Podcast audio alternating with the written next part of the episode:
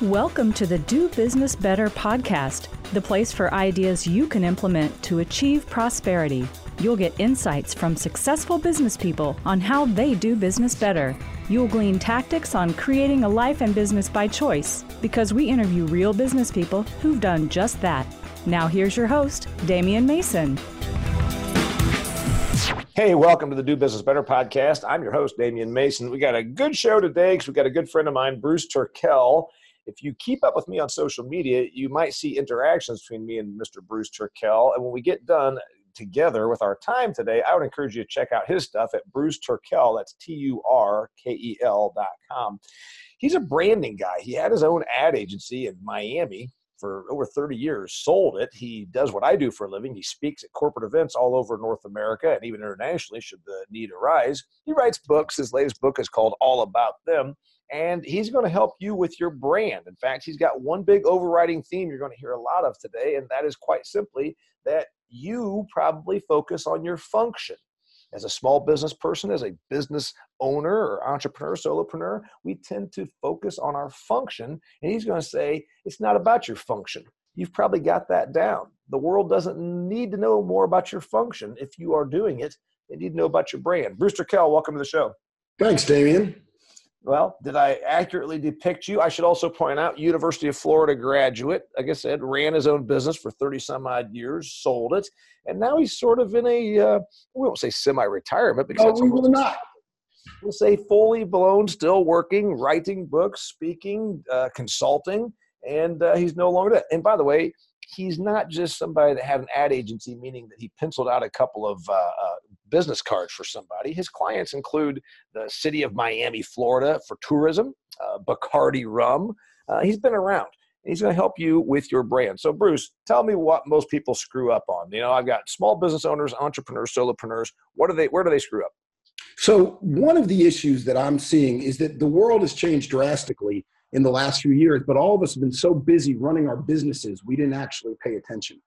And so, what's happening is we are firmly now in the 21st century, but we're using a 20th, hell, a 19th, 18th, or 16th century mindset when we try to tell people what we do. And that is that we actually tell people what we do. I mean, just think if you and I were to meet at an event, if we didn't know each other, we shake hands. First thing you do is say your name. I say my name.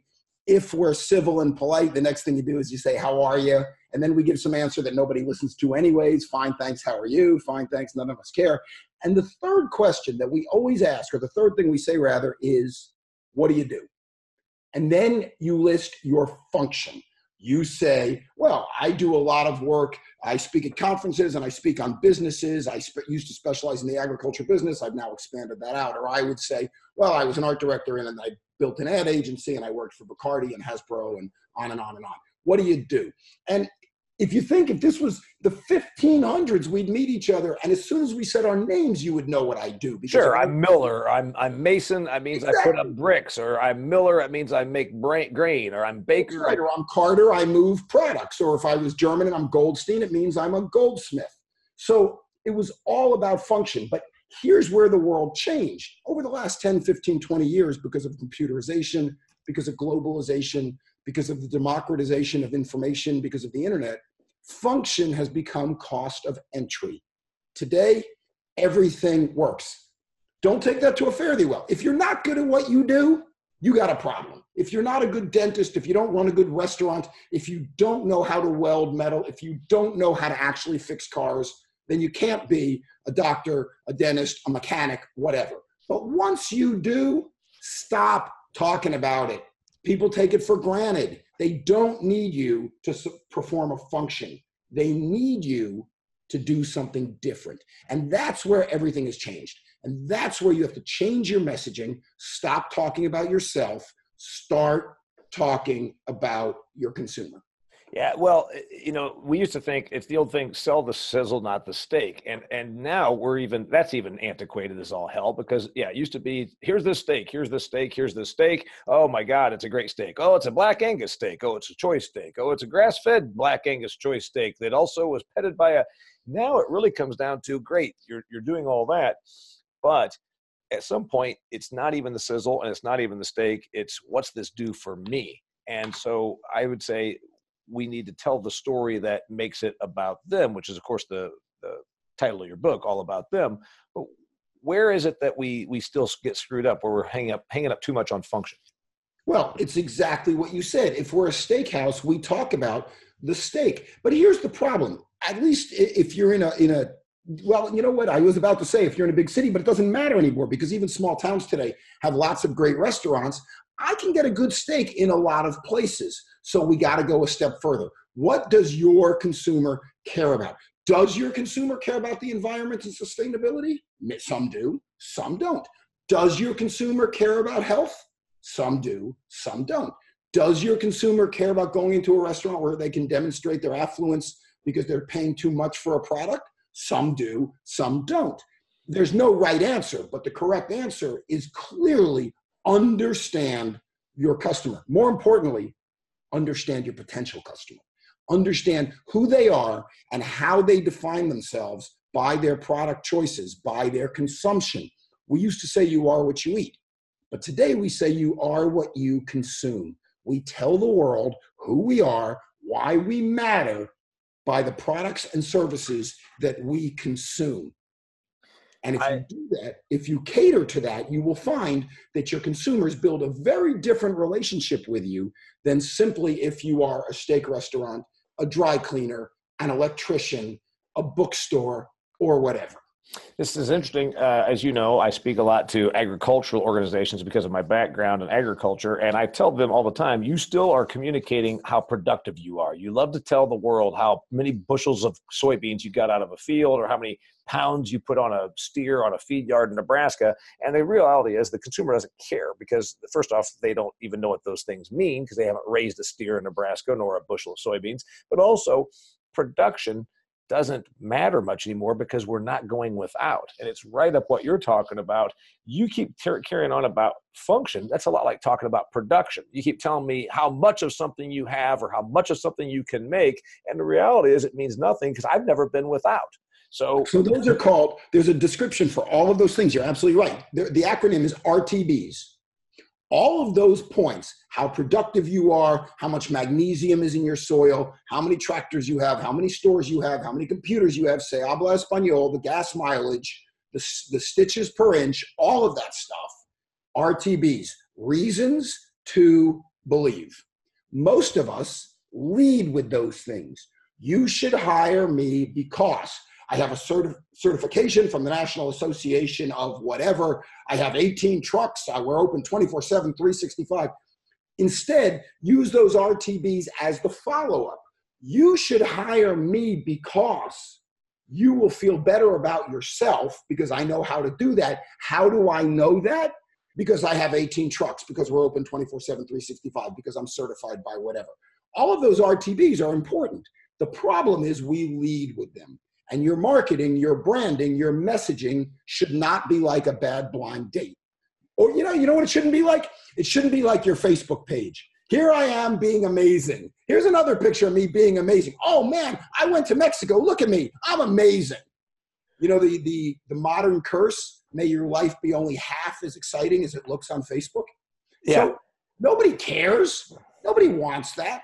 Show me how I'm better I'm happier, I'm thinner, I'm smarter, I'm more successful because I listen to you. By the way, your show, the intro to your show says business tips, business information to help you be more prosperous, to help you, the listener, more prosperity. You didn't say because you have these beautiful blue eyes or because you have such a mellifluous voice or because you spent 97 years in the industry. You said in your intro listening to this show will make you, Mr. or Mrs. Listener, more prosperous. That's hey, the message. First off, let's just make sure that the listener to this podcast right now says, wait a minute, Turkel just gave a big boost to the Do Business Better podcast by Damian Mason. And, and you're right, by the way. I appreciate you noticing that. It's what I do. Dear listener, you know what? What we're talking about here also is you. Now, while I don't make money with this podcast, I am putting it out here as a means of promotion for what I do. And it's very important that I understand that you tune into this because there is something for you. Again, it's not about the function that I, I know how to record a podcast, that I know a little bit about business. Well, sure I do, but it's all about you, ideas, inspiration, insights, information you can apply to your business. So that's what we're talking about here. Uh, Bruce Turkel, in case you somehow just dropped your Coke and, and, and forgot, uh, is my guest. And again, you can find him at bruceturkel.com. His latest book is called All About Them. I'm reading it myself. Bruce and I have known each other for a while, but I just actually picked up his book and I'm reading it myself, all about them, which is a the marketing mantra your business should go with. Consumers care about themselves. Your customers care about themselves. And then you might say, you're listening to this podcast saying, I don't know. They also seem to be caught up in these causes. Like, for instance, my uh, my customers came in and asked me, "Do I donate to any charity?" Well, that doesn't have to do with them. Well, sure it does. That means that they value those things. And the reason they donate to those things is because it makes them feel good. And they want to do business with organizations that are also civic minded or charitably inclined. Am I right, Bruce? Absolutely. The whole concept of purpose, purposeful marketing is to connect your business with purposes that tell your customer, hey, I'm like you. I think like you. I care like you. I support what you like. I mean, let's face it go to business school. Business school, they will tell you the reason a business exists is to increase shareholder value. It does not exist to fix the world, save the world, create charitable donations. However, those charitable donations, that ability to change the world, to fix the world, to create sustainable business, to design LEED certified housing, or whatever, adds significant business value when the consumer looks at it and says, I like that. And more importantly, when the consumer doesn't say it to themselves, but they feel good about it. They get a sense that by doing business with you, they therefore are telling the world that those things matter to them.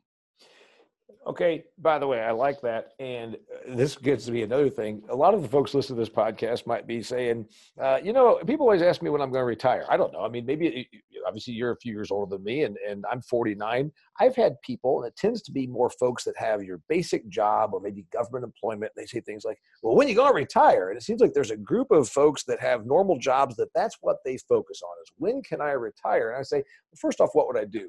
Secondly, I kind of like what I do now. And thirdly, if you're young and you have some energy and you want to do something, then they say, well, you could just go and volunteer. And just like you said about when you run your business, if you are charitably inclined, and this is going down a little bit of a different path here, I realize, but why wouldn't it be smart for me just to still keep doing my business? I can go and ladle out soup down at the soup kitchen, or I can just run my business. And when I do business right, I have a marketing and ad agent person that makes $50,000 a year off of me. I have uh, airlines that I support. I have the postal service that uses, I have the printer. I have a lot of spinoff that actually I think is charitable as well. So those are benefits of running one's own business that we sometimes don't think about. I am a cog in the global economy, and so are you. Well, I would look at it a different way. Uh, I have two different comments on that, but but the second one, where you're suggesting that by doing these things, you are then part of the furnace of the economy and you're keeping things rolling. That's all absolutely true. But your point about ladling out soup at the soup kitchen, which is a noble and important job, but the bigger, noble, more important job is what the soup kitchen does in general, which is it's feeding a community that can't afford to feed itself. If you walk in there and you're ladling soup, you are essentially giving them the, the value of your time at a minimum wage activity, right? Because they could bring people in at minimum wage to ladle soup. But if you went into a soup kitchen and said, listen, my name's Damian Mason, I'm a business consultant, I understand how to do business better. That's what I do. I would be more than happy to stand on that soup kitchen line and ladle soup. I think that's a great activity. But that's a minimum wage activity. I can give you my $100 an hour, $200, $1,000 an hour, whatever it is you charge for consulting by working with your people to make your business more efficient. I'll do it at no charge. That's my charitable contribution. You want my hours standing behind a line talking to people? I'm happy to do it. You want my hours spent giving hot soup to people who need to be fed? I'm happy to do it. But maybe you'd prefer that I work with your admin staff to show them how to be more efficient. That way, you're taking the value of what you bring to the table, you're making their lives better, but the economic exchange is even more valuable. Uh, you did say one little tiny misstatement there. You said that I would agree to ladle soup and talk to people. ladling soup, yes. Yeah, you talk, talk to people. I forget, but I don't, I don't know that your listeners know that. I don't think we have to get into your psychological issues here. I don't talk to people. I'm actually fairly introverted. I only talk if I'm being paid to do so. So anyway, we'd have to charge for that. Yeah, I, I think I would edit that out of this uh, this interview. No, I think it's going to stay. Bruce, answer me this. Now, talking about the soup kitchen, and you said something about uh, folks that can't afford themselves. You've got a great illustration in your book all about them, about you taking a 20 year old television, a beautiful, wonderful television that was barely used to the uh, Goodwill and they didn't want it. And the reason they didn't want it was because the clerk at the Goodwill said, Sir, even poor people have flat screen TVs. Doesn't this get back to then the idea that you started this whole show with function versus brand? TVs work well. We've got really good TVs compared to when you and I were kids and you had to go over and tap the side of it and hold on to it and point to the you know Saturn and and uh, put a coat hanger on it and aluminum foil. So products generally do work pretty well. Now we can always say, oh, they don't build them like they used to, but that's a lot of nonsense. If everything works, what's the differentiator? Well, good point. Everything works. When was the last time you had a TV that didn't work? I mean, I don't think it's a coincidence that Radio Shack went out of business just about the same time we no longer had to buy rabbit ears. I'm just saying, I don't know if that's uh, factually correct, but it makes sense. So, what is the difference? It used to be that a Volvo or a Mercedes was a better automobile they would go 250, 300,000, 500,000 miles, right? Other cars did not. And when you paid cash for an automobile, either you walked into the dealership and you counted off the hundreds, or you wrote them a check, or you even financed it, but you were financing it with a bank loan. It made sense to buy a car that lasted for half a million miles if you would drive it that long. But two things changed. Number one, the way we buy cars changed. Most people today lease cars, at least expensive cars, and therefore what do you care what happens to the car th- after three years? You leased it for three years. You're going to take the key back. And the only thing you care about is that you get a nicer car for a lower monthly rate. And number two, once computers started both designing cars and managing cars, all cars work. Mercedes, Benzes, and Volvos were better automobiles. Today, you cannot convince me that a Mercedes Benz is better at function, getting me from point A to point B, than a Kia, a Hyundai, or anything else. Therefore, the car companies realize that if they're going to continue to sell us cars, they have to sell something different. And what they do is they sell a brand. So a Toyota stands for something very different than a Honda, a Kia, a BMW, a Cadillac, a Ford, a Chevy stand for. And you know that, by the way, because you have guys who listen to your show that drive BMWs and will not drive Mercedes, or buy Ford F 150s and will not buy Silverados, or vice versa. And it's got nothing to do with the product. Guy says, I'm a Chevy man, I'm a Ford man. Nothing to do with the product. They'll it's say it's because of, they'll say it's because of some quality differentiator. Yeah, but they're wrong. It's not true they're saying it because that is what they want to believe. Their logical side kicks in, but you're saying it's an emotional tie to the brand. We buy based on emotion, we justify with fact. Blind taste tests, blind service tests prove this time and time again. You know that wine experts have been fooled with blindfolds, not just between expensive wine and cheap wine, but between white wine and red wine. If you put red food coloring in white wine, people do not know. Now, we talk about we buy it because of the terroir and the, it's a long nose and a short finish and it sits on your tongue and blah, blah, blah. Yeah, I read an article once about the wine crowd that said that uh, when they get beyond about three tastes, that the, an actual physiological yeah, you can't uh, taste anything anyways. That that some it was a, a, done by like people that just study flavor and and said the human tongue the human palate can really only discern about three flavors at the same time at most when they say it's nutty with flowers and hints of coffee and then a dash of ginger they're full of crap well, go with vodka. By, first of all, by law, vodka is odorless, flavorless, and colorless. That's the legal description. It's a chemical. So now, but vodka people will tell me, oh, no, no, no, I drink Tito's, I drink Stoli, I drink Ketel One. Okay, maybe you can tell. I can't argue that with you. Until you mix it with orange juice. Orange juice is an acid. Once you mix it, you ain't tasting the vodka. Or you mix it with tonic. Tonic is alkaline. Once you mix them, your tongue is doing other things. This minute you drip something in it, you add an ice cube, you put something in, you're not consuming the product anyways. So the difference, okay, the difference, and I posted about the vodka thing while they're trying to differentiate. So what's this takeaway? What's a takeaway for the person listening to this podcast right now? It says, okay, Damian, okay, Bruce, there's no difference between vodka What is it? Well, it's marketing, it's branding, and that's your expertise. So, what should this person do that runs a fitness facility or owns a franchise subways or has a dry cleaners? What should we do? Understand their customer. Way, way back, way, way back. What did Stoli say? You remember Stolichnaya? They had a they had a tagline. Stolichnaya, it'll leave you breathless. Because you and I hear that and we think, oh, breathless. It's so good that it takes your breath away. You know what it was for? It was for people who wanted to drink at lunch. Yeah, so they could go back to work and not work, smell and like you couldn't alcohol. smell it on their breath. Breath, breathless, breathless meant that they wouldn't get fired because they wouldn't right. smell like booze. I'm not suggesting that's a noble or a good thing to do. What I'm saying is they understood their audience. And if you are running the gym, running the feedlot, running the dry cleaner, running the art supply store, whatever it is, understand your customer. The gym member wants to be in shape and be thin. But as the gym owner, you know the guys who get there at five in the morning or the guys who get there at seven and show up four times a week and do their stuff, they're the ones that lose weight. They're the ones that get in better shape. You don't need to market to them, by the way. They're showing up anyways. There's, yeah, they're what we call that. the barbed wire crowd. You circle the gym in barbed wire, and at 5:45 in the morning, that guy is inside working out. Yeah. You have to sell to the people who think they want to do that, and you do that by selling to their aspirations. By the way, political candidates do this all the time. And I don't need to take sides, but I can you can name a candidate that's pop, you know, popular to their following, and I can show you exactly how they did it. And it's not based on the issues because let's face it, most people do not follow the issues. They follow the image and they follow what the image, the bumper sticker on the back of my car or my truck, what that says about me.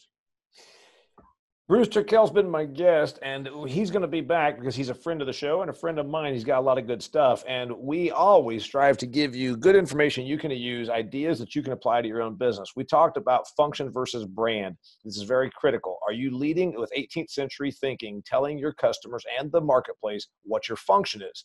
Be done with that. It's already a given that your function should be there. Function equals the cost of entry. Bruce Turkel said that. Understand your potential customer, not just your customer now, but the potential customer. The gym, uh, like you said, you could surround it with barbed wire, and your current customers that are there five times a week are still going to get in. What about your potential customer? The one that you'd have to go out and harness and tie up with barbed wire to get them to come in. How can you get them to come in? You do that by reminding them of you are what you consume. And again, he talked about RTBs. Again, RTBs, Bruce, mean reasons to believe. And everybody already uses those. And then there's no real difference in function, let's face it. So, what's it come down to? Leave, it'll leave you breathless. So, you want to leave your customers breathless? How do you do that, Bruce? Closing thoughts. Understand your customer. Understand, more importantly, their aspirations. Understand who they want to be. Demonstrate how doing business with you will get them there. If you can do that, you will change the interaction, you will change the relationship, and most importantly, you'll add significant value to your function. That's a wrap, I think, right there. Okay, ladies and gentlemen, thanks for joining me on the Do Business Better podcast. Understand your customers' aspirations and appeal to that. That was from Bruce Turkel. Check him out at bruceturkel.com. Until next time, it's the Do Business Better podcast.